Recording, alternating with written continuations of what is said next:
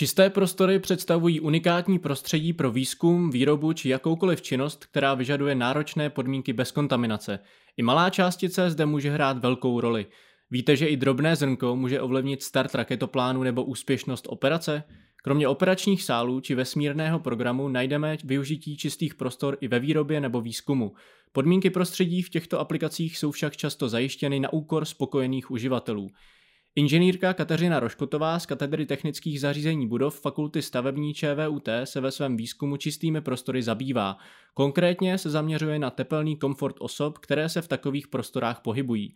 Proč se rozhodla studovat fakultu stavební? Jak vypadá a k čemu slouží tepelný manekín? V čem je přínos výzkumu v oblasti čistých prostor? Na to všechno jsme se jí zeptali v dalším díle Srdcem stavaři.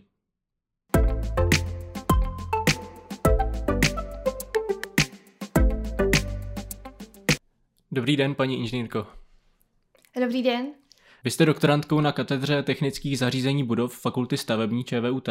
Co vás přivedlo k tomto oboru a proč zrovna Fakulta stavební? A, tak já jsem se pro technické zařízení budov, neboli TZB, rozhodla vlastně na základě výběru magisterského programu, kdy jsem si zvolila mezifakultní obor inteligentní budovy. A mne vždycky zajímalo nejenom, jak ty budovy můžeme navrhovat, ale také, jak fungují uvnitř, jak zde můžeme nastavit vhodné podmínky, jak ty podmínky můžeme řídit, jaké systémy k tomu potřebujeme a podobně. A připadalo mi zajímavé, že i když navrhneme krásnou budovu, tak bez vhodně navržených systémů ta budova třeba ani správně nemusí sloužit svému účelu, tomu svému uživateli a ti uživatelé se zde také třeba nemusí vůbec cítit příjemně a být spokojeni. Letos jste získala cenu nadace nadání Josefa, Marie a Zdeňky Hlávkových. Uděluje se talentovaným studentům do 33 let. Vy jste ji získala jednak za výborné studijní výsledky, tak za vítězství v mezinárodním kole soutěže SWOČ, což je tedy studentská vědecká odborná činnost. V čem ten váš projekt spočíval? A ten projekt byl zároveň i mojí diplomovou prací, ve které já jsem se snažila přeměnit úplně obyčejný sklad v laserovém centru na budoucí optickou laboratoř, která by byla v režimu čistého prostředí, což je velmi specifický stav. Vysvětlete nám tady prosím, co to znamená, to, ten režim čistého prostředí. Tak znamená to vytvořit takové prostředí, kde je tak čisto, aby žádná částice, žádné zrnko prachu a podobně, tak nemohlo žádným negativním způsobem ovlivnit výzkum, probíhající výrobu nebo jakoukoliv činnost, která v tomto prostoru probíhá. Tohoto čistého prostředí můžeme dosáhnout právě díky velmi účinné vzduchotechnice, instalováním účinných filtrů, ale také pomocí speciálních obleků, které nám chrání prostor před kontaminací částicemi, které nám generuje sám člověk. Nejčastěji, když se podíváme kolem sebe, tak si pod čistými prostory pravděpodobně představíme například operační sál v nemocnici. Ale dnes už ty aplikace jsou opravdu různorodé.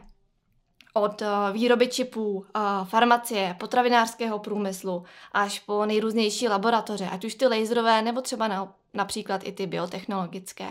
A každá tato aplikace má své specifické požadavky na prostředí, které my potřebujeme zajistit. Když se teď vrátíme k tomu vašemu projektu, tak co jste v jeho rámci dělala?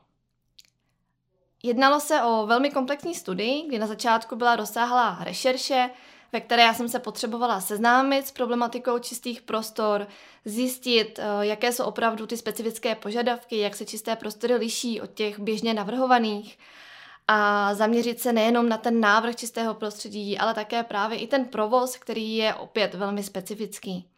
A poté následovala série měření v samotném laserovém centru, kde jsem analyzovala stávající stav skladu, ale i přilehlých laboratoří. Měřila jsem čistotu a také jsem hodnotila teplný komfort. No a na základě výsledků jsem poté navrhla tři možná řešení, jakým způsobem by vůbec bylo možné sklad přeměnit. Zejména se potom jednalo o tu oblast vzduchotechniky. Závěrem uh, byl nejenom výběr nejvhodnější varianty, ale také seznam doporučení pro úspěšný provoz, ale třeba také údržbu. Řekla bych, že asi nejcennější na tom projektu bylo zejména to, uh, když pominu fakt, že jsem se zabývala nevšední tématikou, naučila jsem se uh, nové věci, vyzkoušela nová měření a podívala se do prostor, kam se člověk jen tak nedostane, tak eh, to laserové centrum skutečně tento problém se skladem řešilo a já jsem jim výsledky mohla prezentovat, eh, získala jsem od nich zpětnou vazbu a mohla jsem jim nabídnout i právě nějaká ta doporučení pro zlepšení jejich provozu. No a na čem pracujete v současnosti? Tak já se v rámci své dizertační práce a také studentské grantové soutěže nadále zabývám čistými prostory a jejich vnitřním prostředím a konkrétně se zaměřuji na teplný komfort uživatelů těchto prostor. Tito uživatelé totiž eh, musí respektovat určité pokyny pro práci a pohyb v čistém prostředí a například mají předepsaný i speciální oděv, který musí nosit. A já se právě snažím hodnotit teplnou izolaci těchto speciálních oděvů a zkoumat jejich vliv na komfort uživatelů v daném prostředí. V čem je přínos podobných projektů? Tak já doufám, že výsledky uh, mohou přispět ke zvýšení teplného komfortu a tedy i celkové spokojenosti uživatelů čistých prostor, ale zároveň by mohly být přínosné i pro samotný provoz čistého prostředí, ale třeba pomoci i s návrhem nového a usnadnit návrh toho nového. Ono totiž spokojený uživatel tak eh, představuje i menší riziko vzhledem k případné kontaminaci prostoru. Ve chvíli, kdy naopak ten uživatel je nespokojený, je mu například třeba zima, a rozhodne si vzít pod eh, ten speciální ochranný oblek eh, na sebe ještě třeba svoji oblíbenou bavlněnou mikinu nebo svetr, tak bohužel toto může udělat pouze doma v obýváku, ale nikoli v čistém prostředí. Tam se to nesmí stát. Je to z toho důvodu, že bavlna je uh, vysoce odlučivý materiál a tento uživatel by tak mohl prostor výrazně kontaminovat a to samozřejmě nikdo nechce. Taková kontaminace potom ve výsledku znamená i spoždění výroby nebo výzkumu, finanční ztráty a to samozřejmě z hlediska těch provozovatelů opravdu není žádoucí. Děje se to v praxi, že si člověk vezme pod ten ochranný oblek něco, co by neměl? Ano, nemělo by se to dít, ale děje se to. I když právě ti lidé mají, mají jasně předepsáno, co mají mít na sobě. Ale s tímto problémem se setkáváme, protože uživatelé často nejsou spokojení s daným prostředím a nemají možnost, jak ten svůj teplný komfort zvýšit.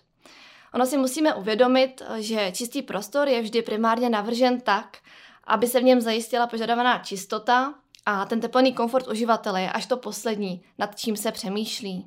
Snad možná s výjimkou třeba operačních sálů, kde teplný komfort je naopak stěžení pro zdárný průběh operace, ale to je zase jiná aplikace.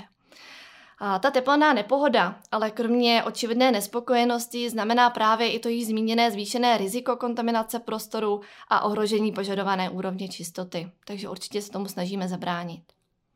Jakým způsobem vy tedy ten tepelný komfort zkoumáte? Tak já jsem si na základě návštěv eh, čistých prostor, eh, kde jsem měla možnost mluvit s uživateli čistého prostředí i se správci, manažery čistých prostor, kteří jsou za provoz odpovědní.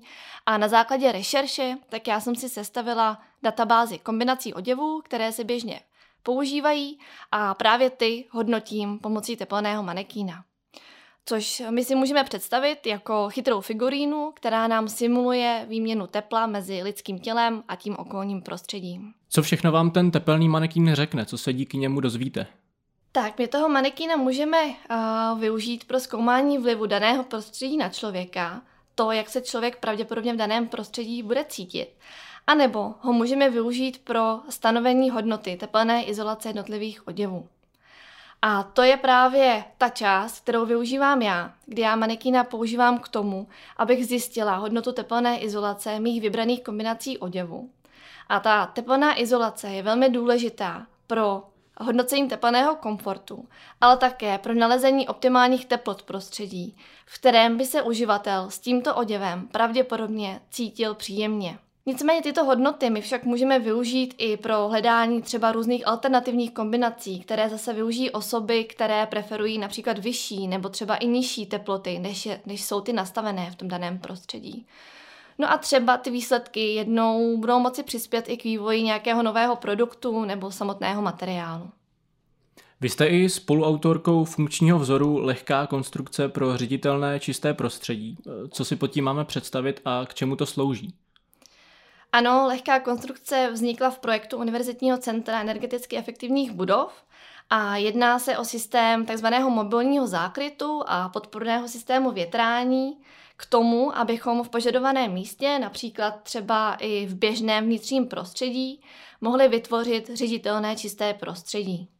Můžeme to tedy využít i například v laboratoři, která není primárně navržena jako čistý prostor, ale kvůli nějakému výzkumu je tam třeba nutné čistotu momentálně zajistit, a nebo uh, už tam třeba nějaké úroveň čistoty je a my ji potřebujeme lokálně zvýšit. A právě pomocí této lehké konstrukce my toho můžeme docílit. Čemu se chcete věnovat v budoucnu?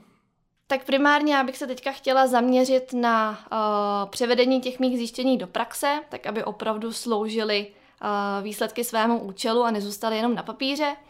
A potom v budoucnu bych se ráda nadále věnovala výzkumu čistého prostředí a vnitřního prostředí, uh, protože si myslím, že opravdu zde jsou stále možnosti, co zkoumat, co lze vylepšit a kde lze najít nová řešení. Děkuji vám za zajímavý rozhovor. Děkuji a přeji hezký den.